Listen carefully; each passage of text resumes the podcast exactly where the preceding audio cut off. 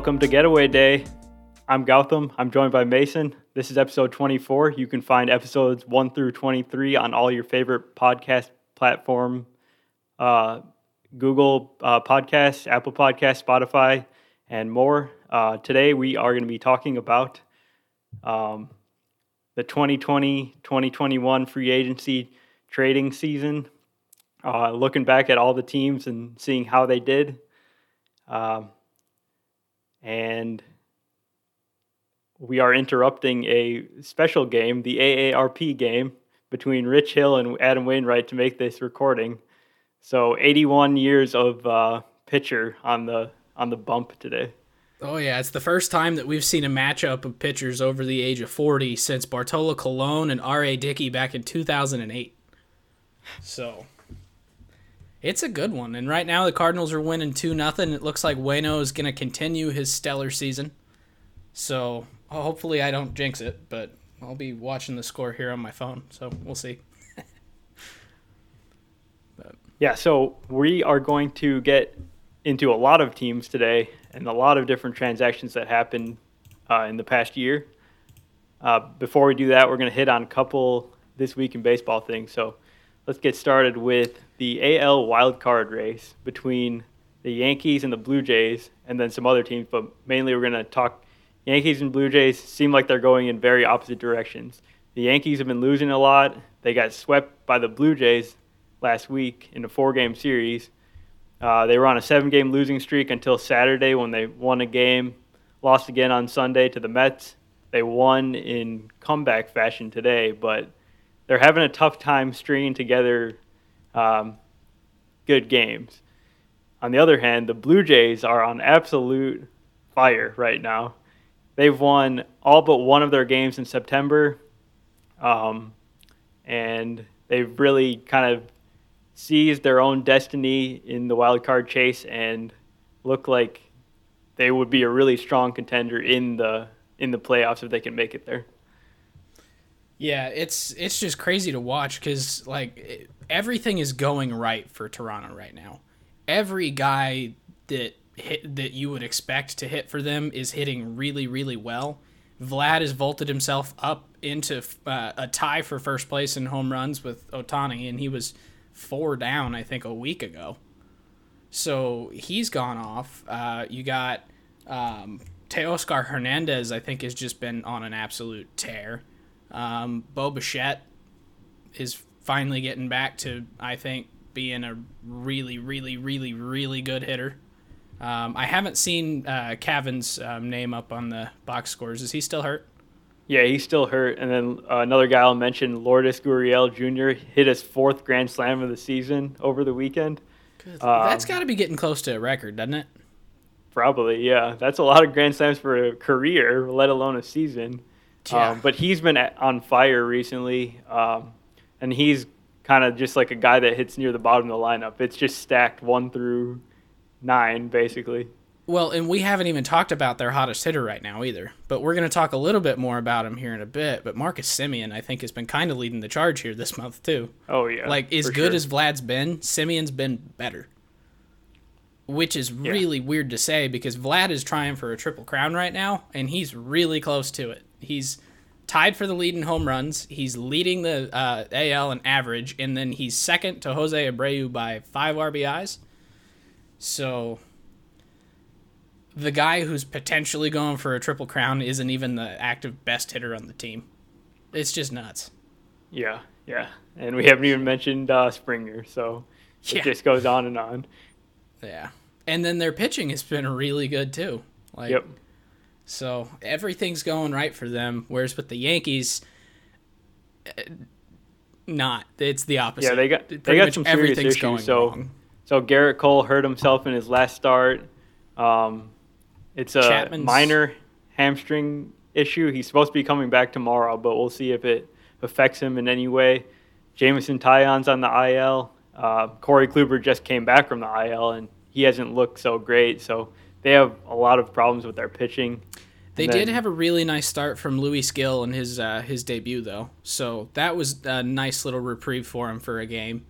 But their bullpen's been falling apart too.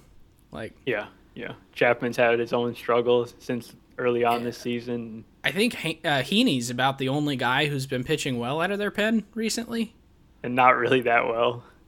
So, but he's the guy that they sh- should be most comfortable with giving the ball to right now. I think. Yeah. So you really just gotta hope for a complete game shutout at this point. But I'm very curious to see how the Blue Jays do against the Rays. They've got six games against them coming up uh, in the next week and a half, so that'll be a big test for them. And because the Rays are Rays are definitely the top team in the American League right now, Yeah, and, and it's not even it's not even close if you're just looking at uh, just by record. Even it's Yeah. um, it's not close. four or five game lead in in the for the best record in the league. They so- have a s- five and a half game, almost six game lead over uh, Houston. So, but yeah, and then um, if they actually aren't winning the run differential uh, crown right now, I didn't even realize that. Um, Houston is beating them by one run in the run differential column. So okay. Yeah. yeah. So, but yeah, the uh, the Blue Jays are definitely a team you want to be watching right now if you haven't been. So Okay, so we had another no hitter this week. It was a combined no hitter, and it's probably the no hitter that's least surprising of any of the no hitters that have happened this season because the pitchers that made it up um, were Corbin Burnes and Josh Hader, and the team they were playing was the Cleveland Indians, who have already been no hit. How many times? I think it was two before this. Oh, Um, I'm just so getting word now that the uh, Indians are getting no hit again. I wouldn't be shocked. Uh, they were getting no hit again last night by Adrian Yeah. Houser through si- through five and a third or five and two It was thirds. it was Eric Lauer. Eric Lauer, um, sorry. yeah. Um, Adrian Houser, I guess, would make more sense. Um, it's probably why that's where my brain went. Yeah, Eric Lauer's like the one guy on that team that it's like that doesn't make any sense how he's no hitting anyone. But no, so there were actually I think there were two records that were set, uh, like two big records that were set during that no hitter. Uh, one is it was the ninth full or the ninth official no hitter of the season. Um, so we no longer have to count that seven inning no hitter that Madison Bumgarner threw. That it's complete blasphemous to call that a no hitter, apparently. Uh, but this is still the season uh, with the most no hitters in history. On top of that, I th- I think getting no hit three times in a season is a record. Yeah, I think so. So we have the most no hitters and the most times getting no hit on the same night. Yeah, so we have the common denominator, and it's the Indians. Yeah, So yeah, Um, but yeah, for for Burnes and and Hader to pitch a no hitter, that really shocks no one. Just considering the the stuff they have and how unhittable they've been basically for years now. So yeah. So, um, have you talked to Matthew to confirm that he's okay since the he's just The- accepted it now. I think. it's reasonable? Yeah. So, pretty much that uh, World Series Game Seven appearance was uh, was the peak of where they're ever gonna get. I think. Pretty much. Yeah. Yeah. At least as the Indians, as the Guardians, it might be another pro- uh, another story. Yeah. Hopefully they Yeah. don't get no hit as much. Yeah. So, but then um, on top of our record uh, record watch, we had a milestone watch this week, as we've had it seems every week. Actually, there this is both a milestone and a record watch because Max Scherzer just threw his three thousandth career strikeout in the shortest amount of games ever. He's the quickest to reach three thousand and he threw his third immaculate inning of his career in the game, which tied him with Chris Sale and San, uh, who got it early, or his third earlier this year. We already talked about that, and Sandy Koufax for the most immaculate innings in history. So we've had an amazing week of baseball. And not to mention, he carried a perfect game of his own all the way into the eighth inning of that game. Yeah, I forgot about that. He's the only guy who would try and outshine his own thing. Yeah, that would have been incredible. Getting 3,000, the immaculate inning, and the perfect game all in one. Yeah, and the 3000 would be the thing that people would forget about. Yeah, seriously. But Um, yeah, he's having crazy. an insane season. We were talking about this off air that this is probably one of the best old guy seasons in the history of MLB. Um, he has uh, pretty much put himself kind of in the the running now to actually win the Cy Young for the fourth time in his career. Um, maybe Corbin Burnes is in the conversation, maybe Walker Buehler's in the conversation, but it's going to be uh, interesting to see how that shakes out. But with the 3,000 strikeouts, uh, a few weeks ago we talked about Miggy's 500th home run. The 3,000 strikeout club is actually more elite than um, the 500 home run club. There's only 19 guys that have ever struck out 3,000 in their careers. Yeah, it's I, I'm trying to think. There's a there's only one other club that, or like one other club that's um, nearly that exclusive. Uh, it's uh well, it's a which 700 home run club, right? well, no, there there's one that has 24 guys in it. It's it's a hitting one, and now I can't think of what it was. Um, shoot, I don't remember. Now I feel bad bringing this up because I can't even remember what it was. Uh. And here's the thing: with Scherzer being 37, he still has a chance, and it looks like nothing's slowing him down to pass a bunch of guys on this list. So above him, just above him, Justin Verlander, John Smoltz, CC Sabathia, Curt Schilling, uh, Bob Gibson, Pedro Martinez, Ferguson Jenkins, all within 200 strikeouts of where he is now on the list. So. I mean, everyone knows that Scherzer's an all-time great pitcher, but he's he's continuing to work his way up these very uh, elite leaderboards. Yeah, and the so the one other thing I wanted to mention that um, I, I kind of missed here earlier, but when you said that this is one of the best old guy or probably the best old guy season that we've ever seen, um, it's also in the top tier of like anyone's Any seasons. guy seasons, yeah, Yeah, like he's having an amazing season. He's so let's see. So Scherzer in 27 games has uh, not that record matters for pitchers anymore, but I'm going to cite it anyway because it's still a really good one. Uh, 14 and four record in 162 innings, uh, a 2.17 ERA with a 2.86 FIP. He's put up 5.2 WAR, which um, is getting awfully close to his uh, to top three season for him. Um, I think if he if he reaches six um, six war, sorry, it'd be a top five season for him if he reaches six war. Um, but I would argue this is probably the most dominant season he's had, other than maybe. Um, actually, no, I, I think it's just this is the most dominant season he's ever had.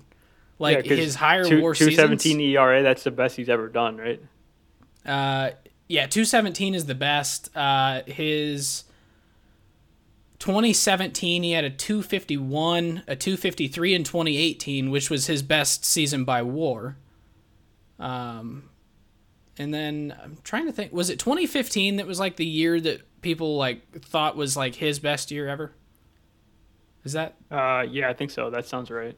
Yeah, he had a 279 back in 2015. So like this Yeah, is his so most obviously dominant this year's- season.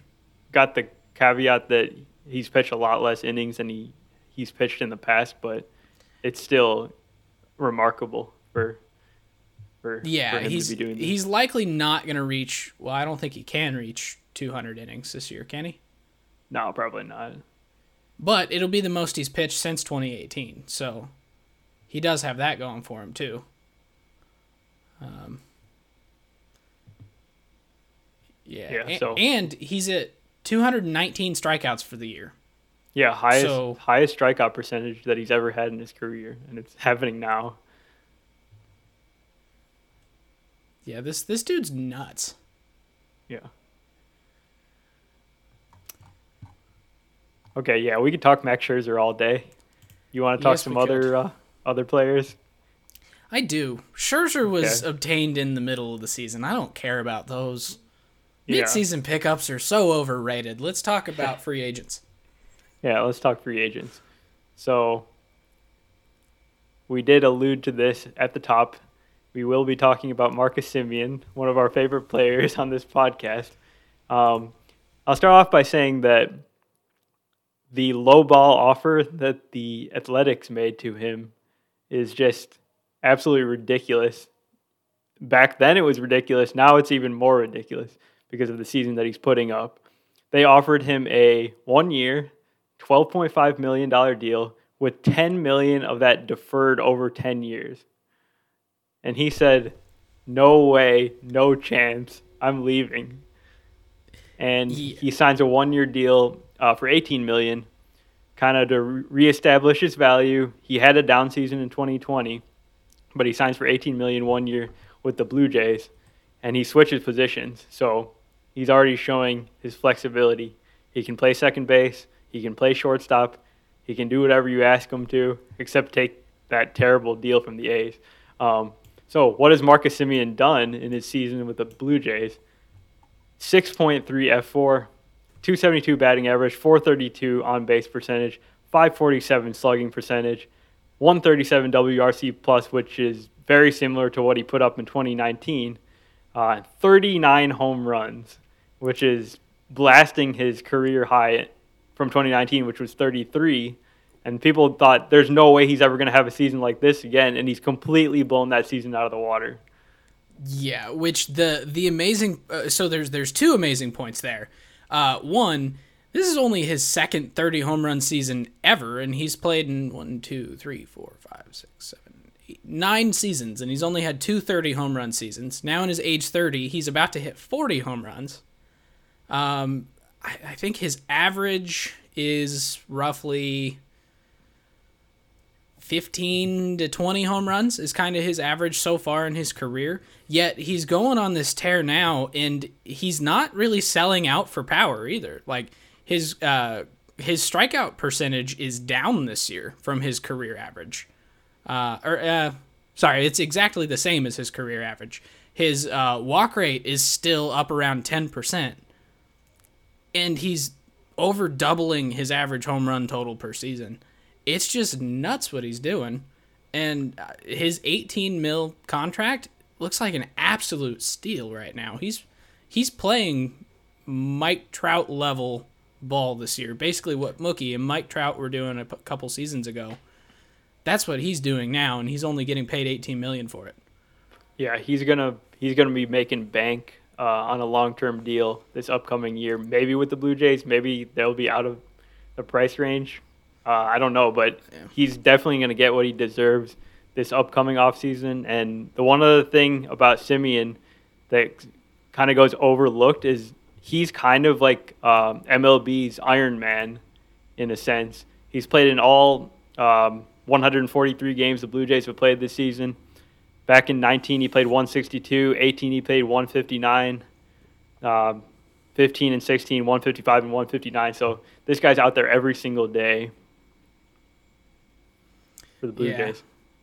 And the the one other thing that I'll I'll mention is actually the flip side of this coin. So with Semien signing with the uh, the Blue Jays, that left a hole in the A's that they had to fill by trading for Elvis Andrus. And we've seen how that's worked out. So that just goes to show you how important this man is to a baseball team.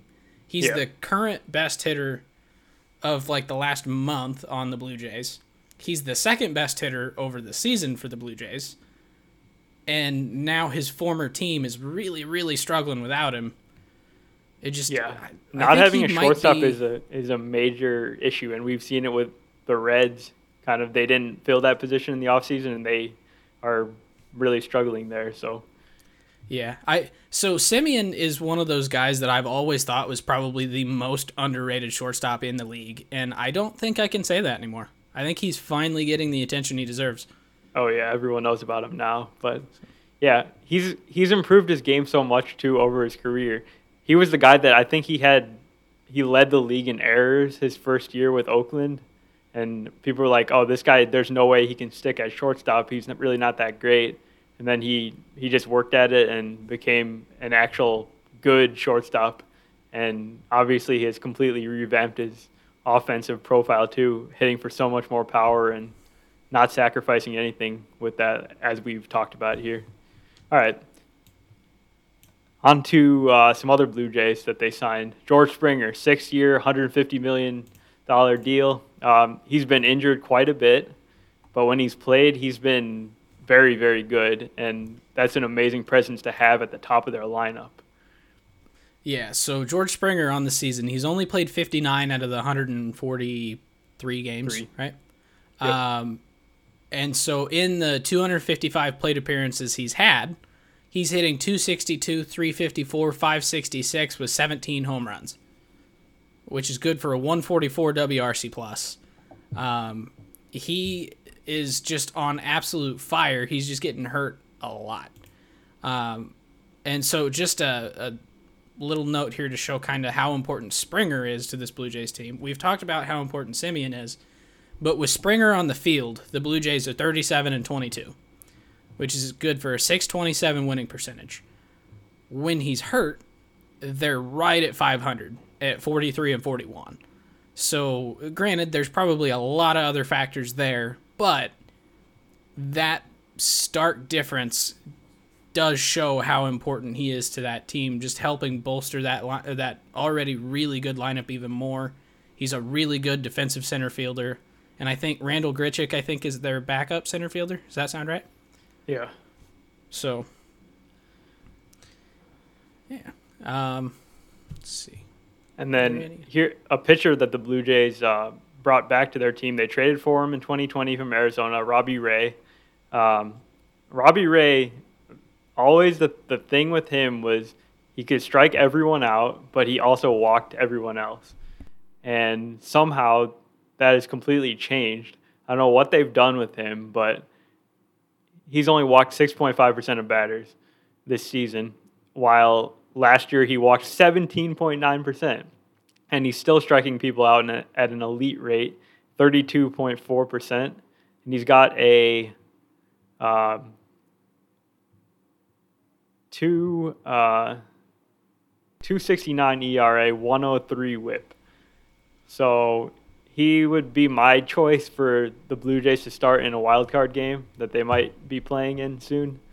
Uh, that was an amazing uh, guy to bring back to their team, and I never would have expected this. Well, and I think he's um, a dark horse for the Cy Young, and I, the more he pitches, the more it's looking like he deserves it. And so I I think Gerrit Cole will probably get it, but I think you could very easily make the argument that Robbie Ray deserves the AL Cy Young. Yeah, they're very close. So, so Blue Jays did a really good job this offseason, obviously. We're, we're just showering them with praise. We have nothing yeah. bad to say about what they and, did, really. And then we talked about uh, a couple weeks ago what they did at the trade deadline, and all they did at the trade deadline was help their team even more. Yeah. So this team is starting to get really hot and they're starting to look really good. I'm hoping they can continue that into the next uh, two weeks here, or the, or the last two or three weeks of the season and into October. So. Yep. Okay, another team that had a really big offseason with the Padres, and people crown them the champions of the offseason. It hasn't really panned out that way, um, as they sit in third place and they're really in a in a dogfight to actually make the playoffs.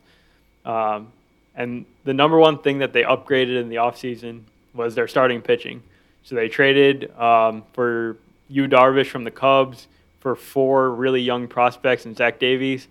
Uh, they traded for Blake Snell from the Rays for Luis Patino, Cole Wilcox, uh, a starting pitcher that actually just had Tommy John surgery, and then uh, Blake Hunt, a uh, another prospect, and then catcher Francisco Mejia.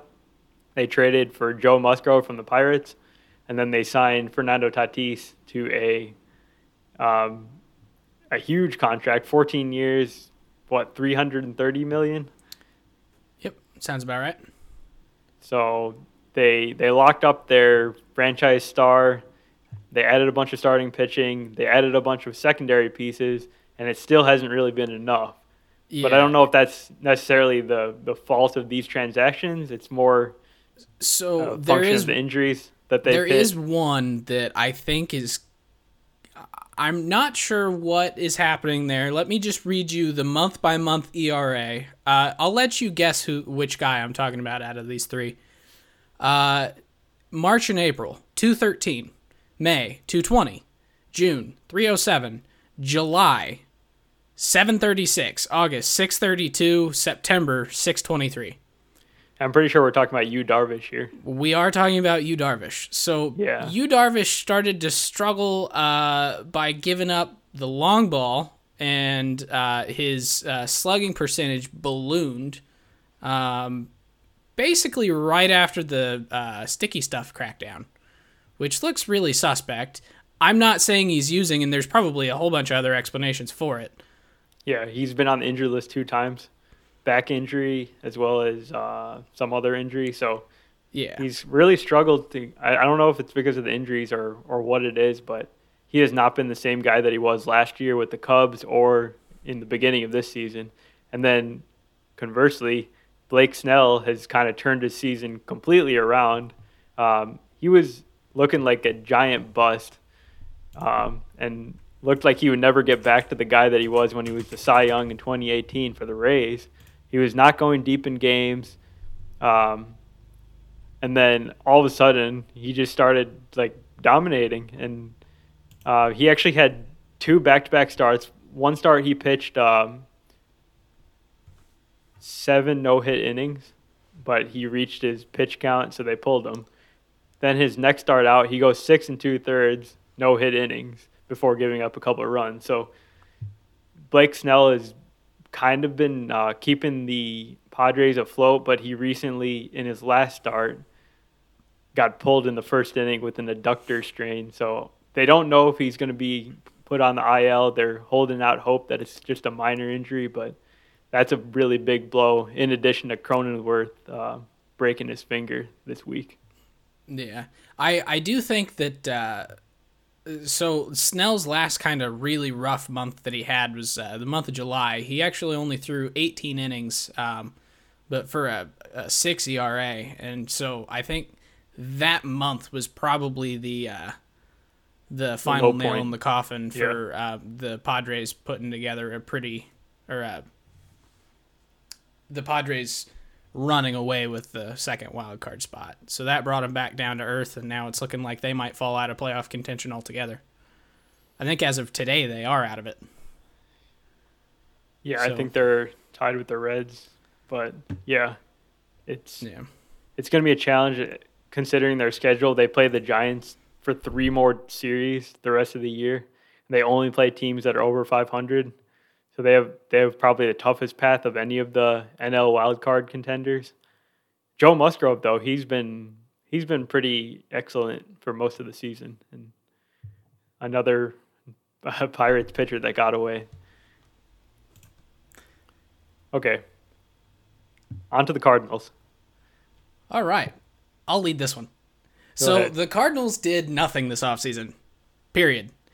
Okay, that's not 100% true, but it's really, really, really close. So the Cardinals did not go out and make any big free agent signings. Uh, I actually can't think of any free Te- technically they made um, Wainwright and uh, Molina. and Yadi. Yeah. Yeah. I, I don't really like to consider those because the guys Yeah. have been there for like 16 years, so it was kind of inevitable. Um, yeah, Th- those weren't really additions to the team. They're more just the status yeah, quo. Yeah, and I mean the the deal that we gave Waino is paying off big time. I'll just say that right now. I can't remember what the, I think it might be like two or three million or something, maybe five. Uh, do you know what the Yeah. contract was? Uh, I think it was five million or something. Yeah, which is a big pay raise from what he'd been taking the last couple of years. He'd only been taking one or two million dollar deals. Uh, this year they gave him a raise up to five mil. Um, Yadi is getting paid eight mil this year. Some people would argue it's probably overpaying for him right now. He's kind of hit or miss, uh, a little streaky this year, but he's also 38 years old, so that's to be expected. They'll both be coming back, but the one big move the Cardinals did make was uh, fleecing the Colorado Rockies for Nolan Arenado. So Arenado, since coming to the Cardinals, is having a little bit of a rough transition year. Uh, he's hitting 255, 309, 502 for a 114 WRC plus. Um, he's uh, looking really good in the field most of the time. He has made a few more errors than usual, uh, but he is still uh, he still has hit 31 home runs. So Arenado has been looking pretty good, just not his elite self. It's kind of more on par with what he was doing last year um, in the shortened COVID season with the hurt shoulder. But I think part of that is the adjustment to um, a new stadium, a new team. Uh, they're talking about changing the outfield wall dimensions in St. Louis because the big skyscraper they just built has changed the way that the wind blows. And so an already pitcher friendly park has become an incredibly pitcher friendly park. So they're they're looking at changing some things that may help his numbers out too. Um, on the other side of that trade was Austin Gomber. Um, and then Elehuris Montero uh, also went over with a couple of really low level prospects. Uh, Montero is still in AAA, so Gomber's the only one who's made it to the or who's been on the big league roster. But he has thrown uh, or he's started 23 games for 115 innings uh, for a 4.53 ERA. Um, he's not really had a great year, but it's and he's actually out for the season. He had a stress fracture in his back, so he needed surgery. Oh, I did not know that. So yeah, so that trade is definitely looking better for St. Louis, which I don't think anyone would argue that. Um, even though Arenado is having a down year, hopefully we'll see him rebound next year and uh, be the player that we all know he is. Yeah, I mean, I agree with everything that you said about Arenado. Um, the power is there for sure. The defense is there for sure. Um, but I'm kind of thinking he's more like a three-four WAR player rather than like a five-plus WAR guy going forward. Yeah, and I mean that's kind of what we've seen with other guys coming to St. Louis too. Uh, Goldschmidt did the same thing. Granted, Goldschmidt also came over on the wrong side of thirty, so it could be that we're getting guys at the end of their prime, throwing them in a park that's not quite as hitter friendly. Yeah, yeah, it's definitely a combination of playing in St. Louis and and aging. So yeah, but he seems to be really loving being in St. Louis, and they really love him. So I would argue it's working out just fine, even if he's not that elite third baseman that we all know that he used to be. So yeah, one one last thought on the Cardinals, though. Like you like you mentioned, they didn't make any other moves really, other than this one, and everyone was saying they're they're going to win the NL Central, no problem about it. And I was thinking to myself, um, like I'm I'm not sure about that because they they have many other deficiencies with the club. There was a huge and, caveat that they the rotation had to hold together, and the bullpen couldn't explode. And yeah. we've had both of those. Um, so Mikolas was hurt for a lot of the season so far. Uh, Jack has been hurt, on the IL twice. Uh, he's back on the shelf now. Um, Dakota Hudson was out for the season, although it looks like he's actually going to come back and play or pitch in a couple games here at the uh, last week or two of the season. Um, so coming back from his Tommy John faster than expected. Um, but yeah, Waino's been the only starter who's been able to have a semblance of a good season. And then in the bullpen, we've had really three guys the entire year that had been trustworthy for the most part. That at this point they're so overworked that they're kind of just imploding themselves. And Alex Reyes and Genesis Cabrera and Giovanni Gallegos. Gallegos is still pitching really well. Reyes has been taken out of the closer role. They brought in a couple guys midseason that have actually been working out pretty well, but they didn't do enough in the offseason to make this a playoff team. Yeah, they and still it brings up uh, an overarching kind of point that one player in baseball can never really push you over the top. That that doesn't really exist. It's all about building depth, kind of the way the Giants and the Brewers have done, and that's why they're having such good seasons. They've had the fortune of not having a whole bunch of big injuries, and then they also have the depth to fill in for all the injuries or whatever may come up over the course of the season. Yeah, I I agree with you there. I think that's like the biggest difference between baseball and football. Where in football, you could have a, a really good roster, but if you don't have the right QB, it's not going to work out. Yeah. In baseball, if you have a really good roster, but don't have one good pitcher, it could still work out. But getting one pitcher is not going to fix anything. If mm-hmm. that's what you need is pitching, you're going to have to go out and sign three, four, five guys. And we saw what the even sometimes that doesn't even work. Like what what the Padres did, they built a super uh, rotation, and none of those guys are healthy or performing up to what they were supposed to do. Yeah. So it's very tough to build a baseball team. That's what I've learned over the years. Yes, it is. Although I still think you and I could do a better job than the Rockies GM. So Ooh, I'm yeah. I'm i think still... he's gonna get it. I think he's gonna get the job full time. That's what I've been hearing. Really? They apparently they like what he's done with the team. It. I'll send him the episode that we made. yeah, please Both do. of them. Both of them. yeah. Ugh. All right, who do okay. we got that's not the Cardinals? Starting pitchers that signed uh, short-term deals. So Marcus Stroman, Kevin Gausman both accepted the qualifying offer this offseason for 18.9 million. Those are both looking like fantastic choices by both the players and the teams, I guess, because th- both those guys should be able to get huge, uh, pretty pretty huge uh, contracts for multi years. Yeah, and they up. weren't likely to get 18.3 if they would have been free agents last year either. No. So that yeah, it worked out great for both. Um, see, Gausman has been probably the one of the best pitchers in the NL. It for a while it looked like he was going to be the Cy Young. I think he's kind of lost that at this point, but he's right. still pitching to 2.65 ERA and 170 innings with 200 Ks, which is just a dominant season for a team that really needed a frontline ace to be competitive in their division, and now they're the best team in baseball.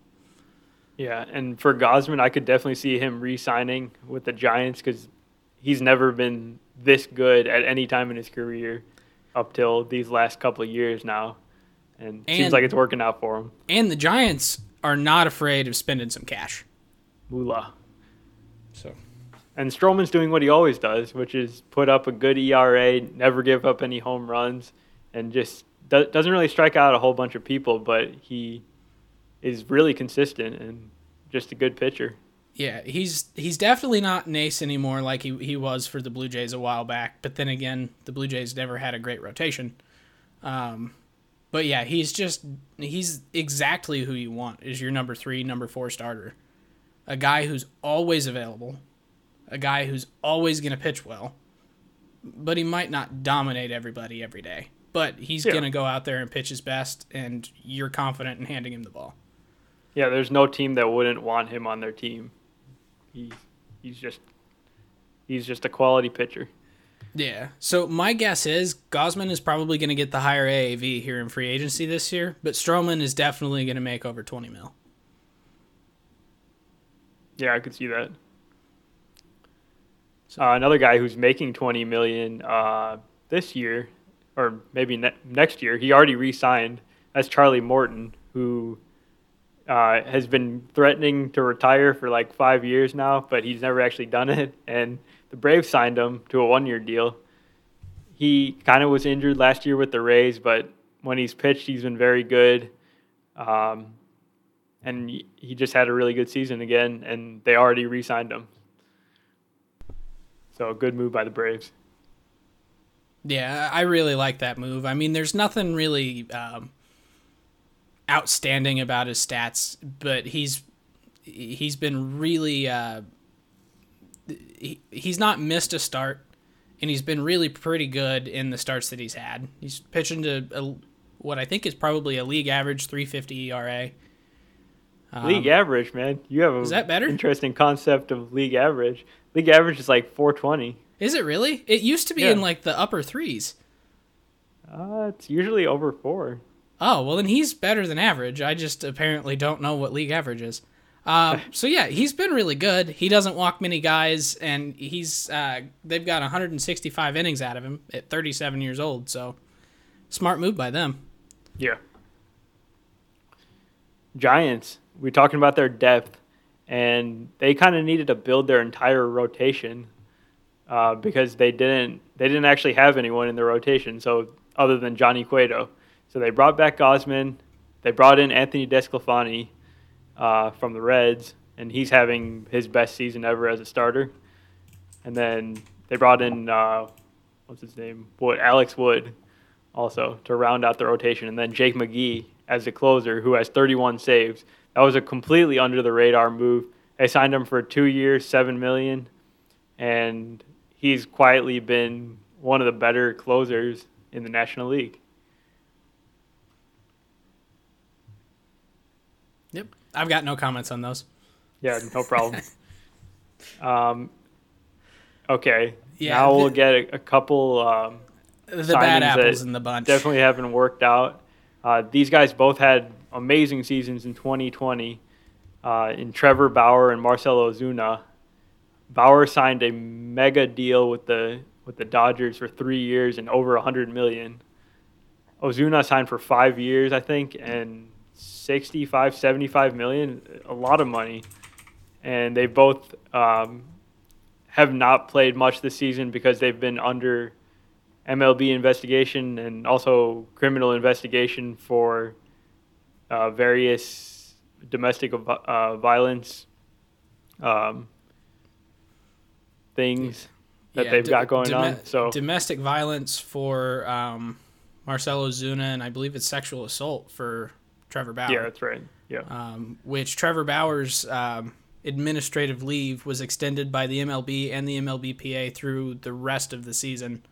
Um, so he is 100% done this season. Um, but yeah, Marcelo Ozuna's contract was four years, 65, with a 2025 club option. Um, yeah. So we, yeah. we can't really comment on w- whether they're going to ever pit, pitch or play for their teams again. But those signings obviously are not looking very good at this point. Yeah, the so the Dodgers is kind of weird because the way that contract was written, I can't remember the exact number, but it was like 3 years 110, but it's 45 million for this year and next with an opt-out after 2 years for for Bauer. I think he had an opt out after every year, actually, if he wanted. Oh, it. he had an opt-out after everyone? Yeah. Okay. Yeah, but he was getting 45 each of the first two years and then 20 in the third year, I think. Um, or maybe it was exactly 3 100 and it was 45, 45, 10. I don't remember. But uh, I, I think it's his opt out. I don't think there's a mutual opt out clause No, in there. no. So the Dodgers are pretty much screwed for two years payroll wise out of that, and then they're still gonna have to pay him ten or twenty million the last year if if he doesn't come back, um, or if they don't want him back. I guess is the the big thing. Um, I suppose depending on what happens, it could void his contract. I don't know, Yeah, but there, there's really a don't lot. know what's There's a lot of there. stuff that yeah. We'll we'll revisit that one next year probably when there's resolution. Yeah. So The Dodgers also signed Justin Turner to a two-year contract for 34 million. Um, he has been great again. I I think a lot of Dodgers fans um, were not really sure if they wanted him back because he's he's kind of getting up there in age. The Brewers were uh, contending to to sign him, and that signing is looking great because Justin Turner's really good again. Yep, he's uh so he's 36 years old. He'll turn 37 after the World Series. But um, he's actually having a bit of oh, where's the thing? Um, he's having a bit of a down year actually from what he's usually done, uh, which is really weird to say because he's still got uh, 273, 363, 466 slash line with 24 home runs a 10% walk rate for 130 WRC plus, and that's l- his lowest in the last five years. Wow, that really surprises me. That doesn't sound like a down year at all. It doesn't, and it's his worst year in five years. Wow, that's incredible. The dude is insanely good, and he's 36 years old. That was a, a great uh, signing uh, back by the uh, by the Dodgers for only 17 million a year. Like Yeah, even if no even if next year he's not really that great, he's still worth every bit of that contract. If you're looking at the eight mil per WAR, um, on the free agent market. This year he's been worth uh, 28 million and his total contract was 34 million. Yeah. So yeah. It, there is a vesting option for 2023. I'm not sure how that vests or how much it is, but pretty much no matter what, that contract looks like a steal. For sure. So, and you can assume he's going to be better than uh, replacement level next year too. Yeah. So no reason to, to doubt him at this point. Yeah. It, at some point he will regress and age is going to get to him, but at 36 it hasn't happened yet. Or maybe it is, just not nearly as badly as it did for Albert. Yeah, not so steep. Yeah. Okay, moving along to the uh, New York uh, area. The one of the biggest moves of the offseason was the Lindor blockbuster trade, where Lindor and Carlos Carrasco got traded from Cleveland to the Mets for Andres Gimenez, Amed Rosario, prospects Josh Wolf, and Isaiah Green. This deal is going to be one that I think it's going to be talked about for, for the next decade plus about figuring out who won this deal. So Gimenez hasn't done a whole lot at the major league level. Rosario has turned out to be kind of the player that he was in 2019 with the Mets. Pretty solid player, definitely not a star. Not sure about uh, finding a position for him on the field yeah. going forward with all the shortstops in their system. He's well, not the greatest defender. He's not a good defender at all, really. No. He no, needs to move somewhere else on the field. And luckily, Cleveland doesn't really have anyone locked in other than J Ram. So, Very and true. Myles Straw. But there you go. Yeah.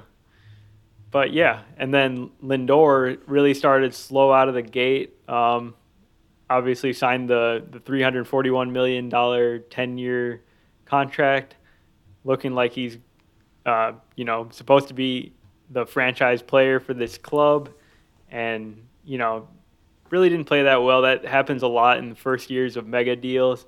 Um, he actually had a three home run game yesterday against the Yankees.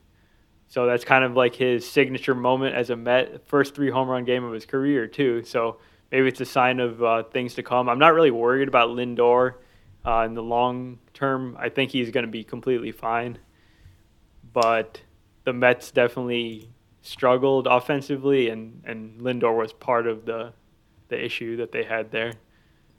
Yeah, uh, Lindor's only 27. He signed a 10 year contract I am a firm believer that there is a an adjustment year for every player when they go to a new team.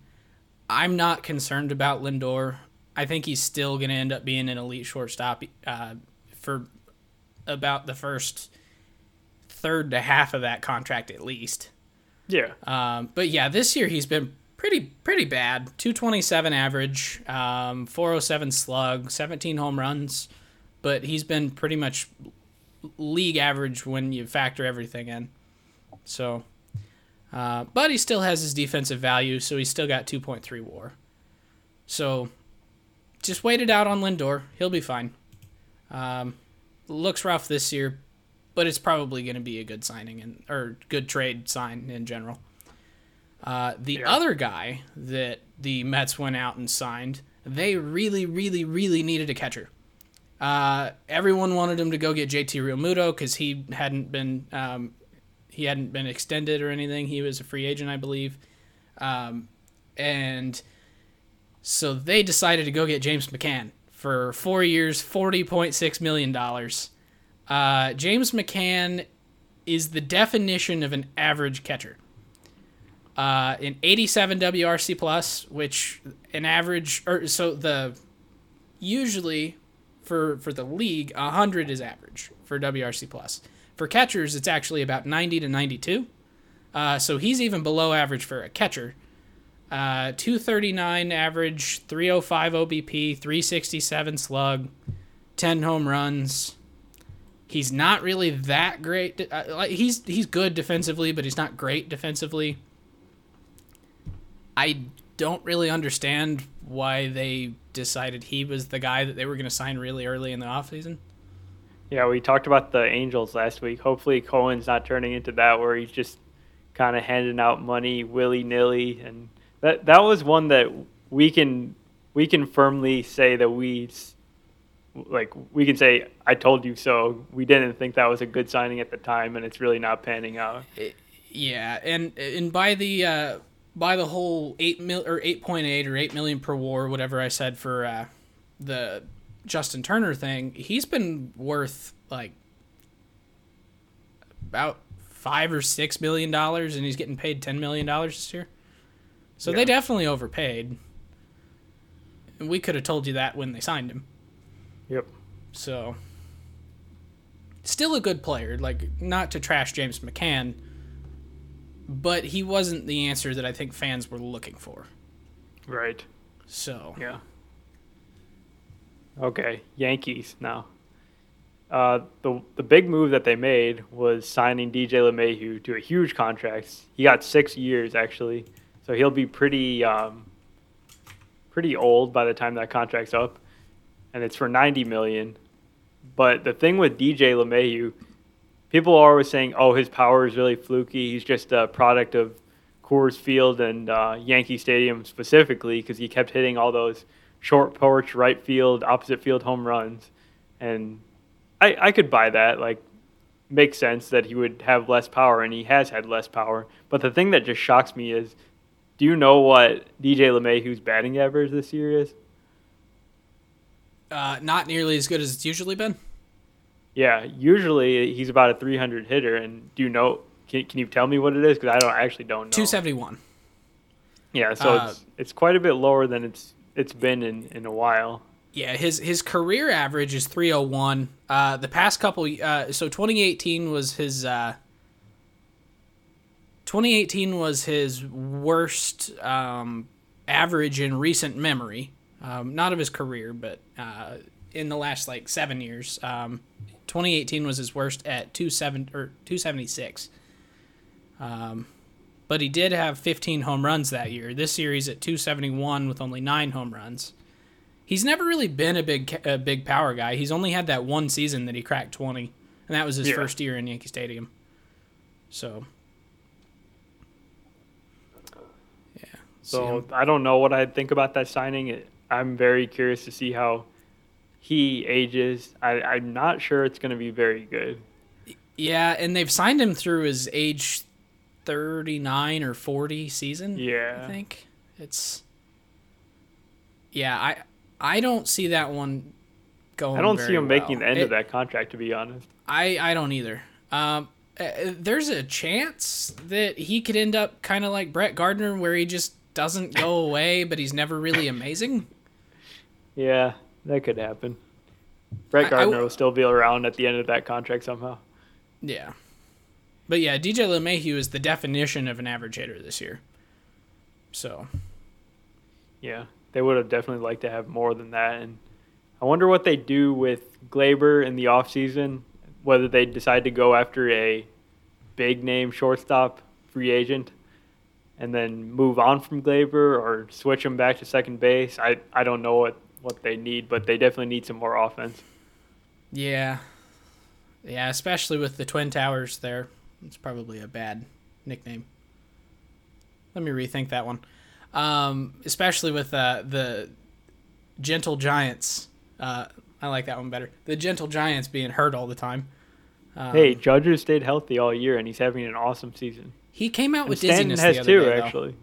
He came back today and hit a huge three-run homer. Did he? Good deal. Yes. Um, but yeah, but those guys do have injury risk a lot of the time, so it's you got to start or kind of plan around them being only available like 100 and 100 to 120 games a year, and you got to Yeah. find power and um, and contact there for the rest of the year. So I think you're right there on point that they need to find an answer on offense. Um, I don't think DJ's the answer that they were hoping he would be. Yeah, DJ's Kind a of- fine player. He's not. Yeah. He is not a difference maker. I don't think going Yeah. forward on this contract. Yeah, the the mega contract I think was probably a little much, but um, but yeah, I I think they're probably moving on from Gleyber and are going to try and go in. They're probably going to try and get Correa to not sign back with the Astros. But Yeah, that would be that would be a I- good move. I think. yeah, but I think he's going to sign back with the Astros though. So then they're going to settle for a second or their second choice is my guess. There's a lot of good choices though this year, as we know. Yeah, that's true. Okay, Yankees prime rival Red Sox made some moves. They traded for Ottavino from the Yankees. He's been a solid signing. Garrett Richards really hasn't been that great. Uh, we talked about Enrique Hernandez a few weeks ago as being a really underrated player. He's having a really nice season. Hunter Renfroe, let's just talk about him for a second. He had one heck of a game this past week. He had an thought- outfield assist from right field to second base in the fourth inning of the game. He had the go ahead home run late in the game, and then he made a remarkable play uh, to, to, to actually end the game. He he's running over to center field. The center fielder missed misses the ball, so Renfroe has to go get it behind him. Um, Joey Wendle's rounding the bases, going for three. Uh, Renfroe's momentum is taking him towards center field, and at the same time, he makes a throw all the way to third base from medium depth center field, and he nabs Joey Wendle um, to end the ball game, and that was that was like one of the coolest uh, plays I've seen all season. And Hunter Renfroe is one of my favorite players too. And he's on the field in the uh, Monday Night Football game tonight. What? Hunter Renfrow, the wide oh, receiver right. for the Raiders. And Hunter Renfro looks like Mike Trout. Have you seen him? I actually have a picture of him pulled up right now. He uh, he does look a little bit Mike Troutish. Yeah. But no, I just I really wanted to make the two sport athlete joke there, but clearly it didn't stick. yeah, I'm not in the football mindset yet, even though football season started. Hey, we're still here doing baseball podcasts. Oh yeah, we will be here every week. That's right. Although in the off season we might want to pick a not Monday. Just saying. um, we'll think about it. All right. Yeah. We'll uh, we'll hit some more teams here. So NL East, the Nationals, they were trying to compete this year. Obviously, they sold off most of their players at the trade deadline. Uh, one trade that they made was Josh Bell from the Pirates. Josh Bell is actually quietly having a pretty good season. I think he has 25 home runs this year. Um, he's he's not a star first baseman by any means, but he's a serviceable player to have there. He hits enough, and you know he's fine. And then they ended up signing Kyle Schwarber after the Cubs uh, non-tendered, and Who, he went Kyle berserk. Schwarber's been having a great season. Um, yeah, he went absolutely berserk, which helped him build up some value for the Nationals to trade him to Boston. Uh, missed some time with a hamstring injury, but now he's come back to Boston, and he's doing very well. So yeah, who who did uh, who did the Nats get back in the uh, trade for him? Uh, I don't know actually. Let me see if I can find it because I, depending on who it is, I'm gonna be willing to uh, call that a good signing, even though he's no longer on their team. Yeah, the fact that they got anything out of it while the Cubs just gave up on him when they had him under the team control for one more year, just that one irks me. But so Schwarber, it was Schwarber for Aldo Ramirez. Okay, not familiar with that guy. Twenty-year-old um, starting pitcher prospect. Um, he's at low A, I think. Okay. Yeah, so, so, taking the gamble for Schwarber, half season of Schwarber. I think Schwarber would be a really nice uh, guy for the Red Sox to re-sign. He just seems like the perfect fit for that ballpark, hitting home runs to right field. There were so many rumors back in the day of Schwarber getting traded to the Yankees because of the short porch, and Boston's kind of this similar in that that right field's so shallow, the, and he's got the, the pesky pole the pesky pole and Schwarber power, like that's just a match made in Red Sox heaven. And then in that stadium, he could go oppo pretty easy and put it over the monster. Yeah, it's not yeah, that it's far, and he's got massive power for him. Yeah, but yeah, he's got 29 home runs, 261 average for uh, 2.4 WAR, and he's not really a defensive player at all. Uh, yeah, he, he, he it's is. not like he, he's played that many games either because he missed yeah. a bunch of time too. 98 games um, for 140 WRC plus. So good signing for uh, well, really good signing for the Red Sox, even though they didn't even sign him. and then the uh, Nationals got a prospect out of it, paying less than ten million for a prospect. So, I'd say that's probably pretty good for both teams. Yeah, for sure. So, Phillies re-signed Didi Gregorius to a two-year deal. Um, that one not really working out for them. Didi has definitely been way worse than he's ever been this year. Um, they've got him for another year. They also extended JT Realmuto. I don't know how many years he got, but he got a very big deal for a catcher. Um, power really hasn't been there for JT this year. I think he only has 14 home runs, but I mean, he is a very good defensive catcher, and I think all in all that that should work out okay for for the uh, the Phillies. But I would have liked to see a bigger season from JT. Five year, one fifteen point five, so twenty three point one AAV. Yeah, and and JT is uh, putting up a really uh, statistically good season. Um, well, uh, a good WAR season. Let me say that. Um, he's got a good WAR season at four point one WAR. Um, only 14 home runs, which is lower than he would usually hit. Uh, 262, 349, 434 slash line, uh, 110 WRC plus. So he's still um, way or he's above average for hitters in general, and like I said, for catchers the average is actually 90. So he's leagues above other other uh, catchers at hitting. Other than maybe Sal, I think he's probably still the best. Probably, yeah. So but yeah, he's definitely not having the year that we had hoped. But he's walking more than usual, and he's striking out about the same. So without the uh, power, he's he's still providing a lot of value to that team. Yeah. So JT, good signing. We were talking pre-show that we couldn't really think of who the Phillies had added pitching wise, and I guess that's the problem. They they had some issues there, and they didn't really make any free agent signings or trades. Um, and they did been, address again, it at the trade deadline. Yeah, but yeah. that might have been too little, too late. Right. So and now with Zach Eflin out for the season, they're they're really struggling with the yeah. pitching. Um, the White Sox did address pitching in the offseason. They traded for Lance Lynn.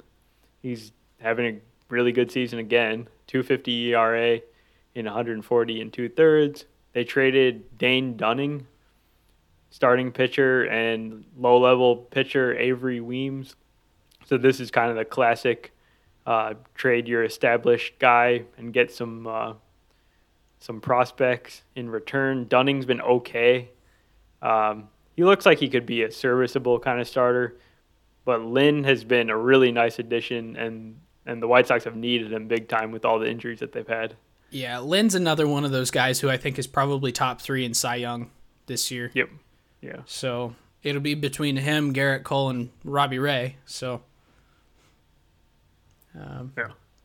Yeah, and then the uh, the other guy that the uh, White Sox went out and got is they got Liam Hendriks. Um, took him away from Oakland, and he has been amazing as their closer this year.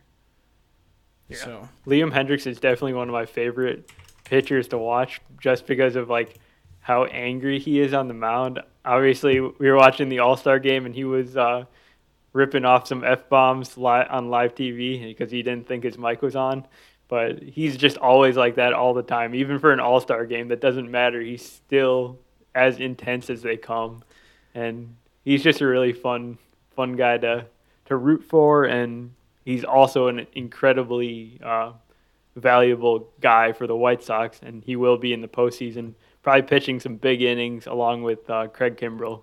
Yeah, so this is uh, the third most appearances he's ever had in a season at 61. Um, he's thrown 63 innings, uh, which is awfully close to being his uh, second highest uh, innings in a season. Uh, the only one that would be more is the season in which he actually started a couple couple games.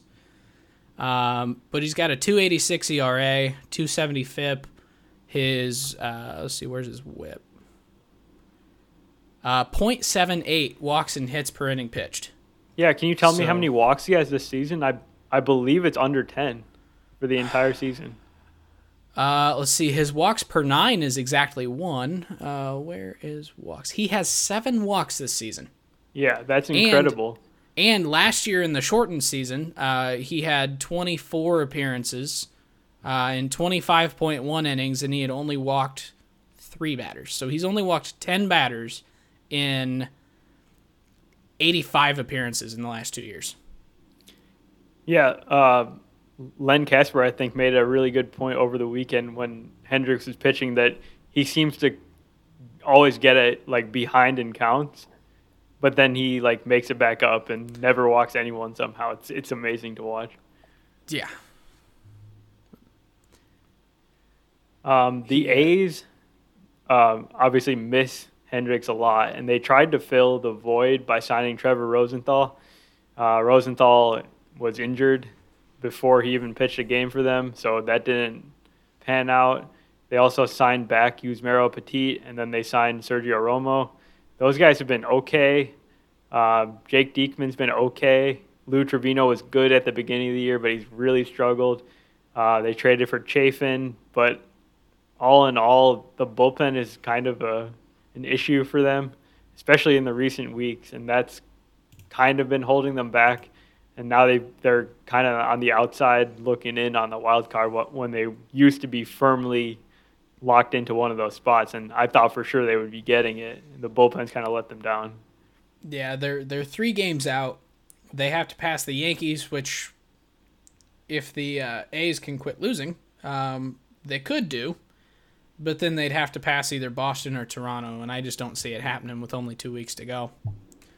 So I yeah, it does look like they've they've tried a bunch of stuff. They they traded for Elvis to try and fill their uh, shortstop hole, and I think this is the year that it's actually not going to work out for Oakland. So it's that's been what, maybe looking. ten years since we've been able to say that. yeah, they have a they have a down year here and there, but not not frequently. Yeah. All right. The Brewers, uh, they really leaned into their defense and pitching philosophy here with their additions in the offseason. So they got Kolten Wong to play second base, uh, and then they signed Jackie Bradley Jr. to play the outfield. Those guys are both some of the best defenders in the sport, and they've got those guys playing up the middle for them. Kolten Wong has pretty much had a career season this year, uh, hitting for 13 home runs, his most power he's ever put up. He's kind of changed his approach from being the leadoff man that the Cardinals wanted him to be, kind of taking a bunch of pitches and just selling out for contact in a way. And he's kind of become a, a completely different player than he's ever showed before. Well, and he's done it while still having the second highest average of his career. Right. So he didn't hit, lose any of the contact ability that he was trying to get before, but he's he's getting it in a different way with more power, which is awesome.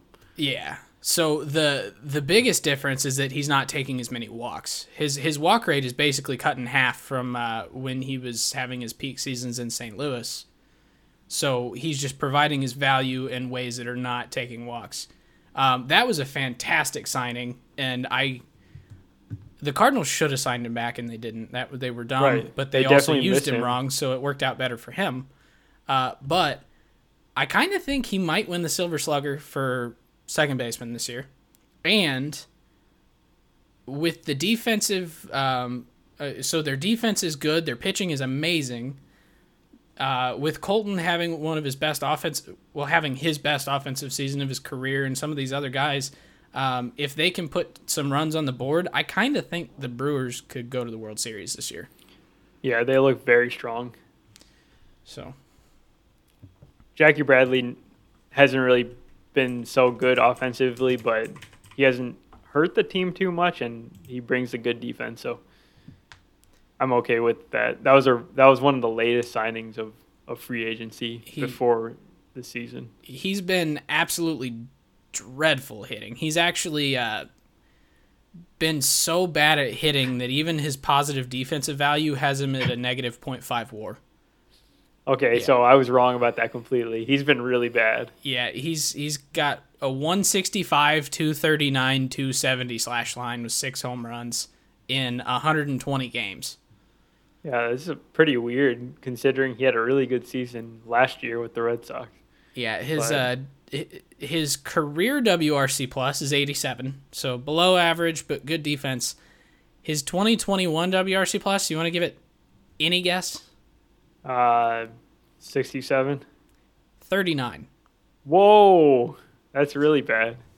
Yeah, and they signed him to a two-year, twenty-four million dollar deal with a mutual option, or with a 2022 player option and a 2023 mutual option. Hmm, okay. So that's uh, excuse me, that's not really looking like a very good signing there.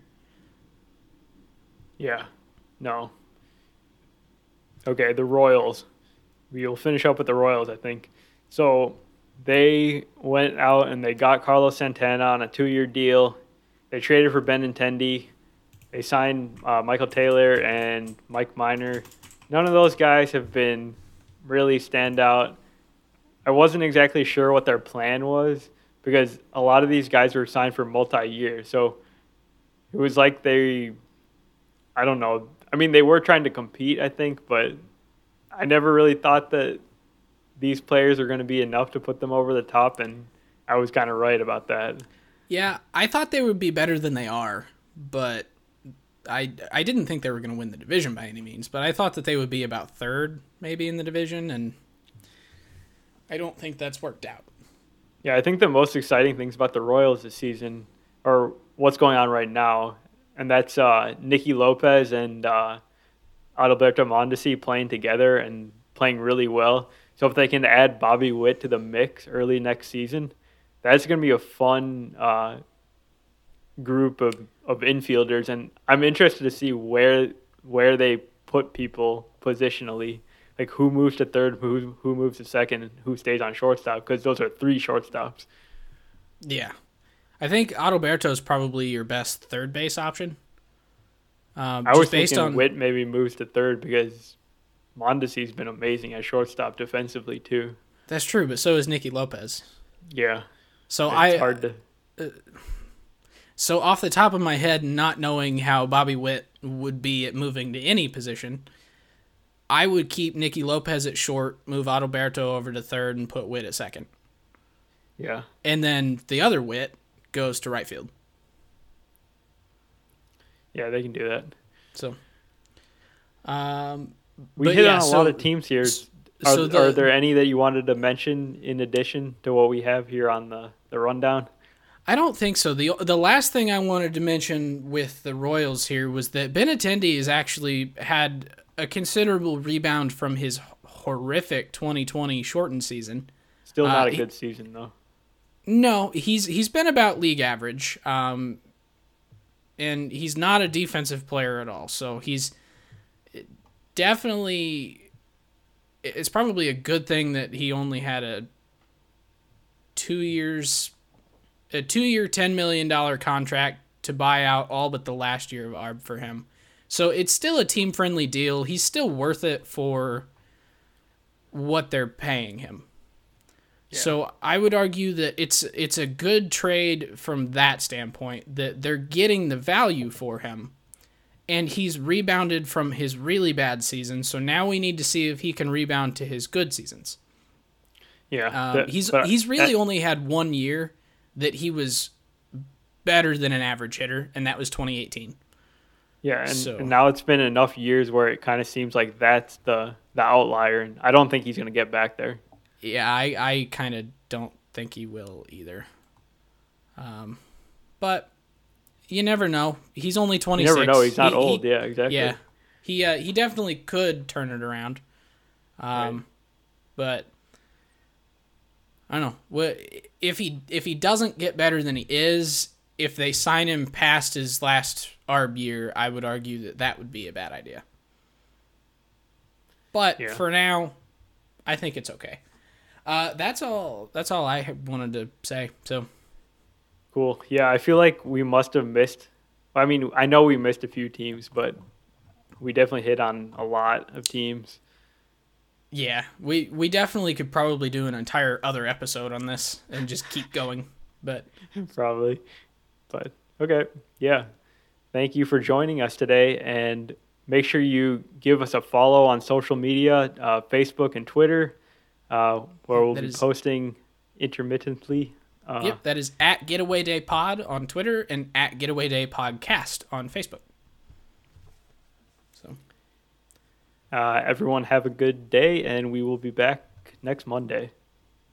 Yep. Thank you guys. Have a good one.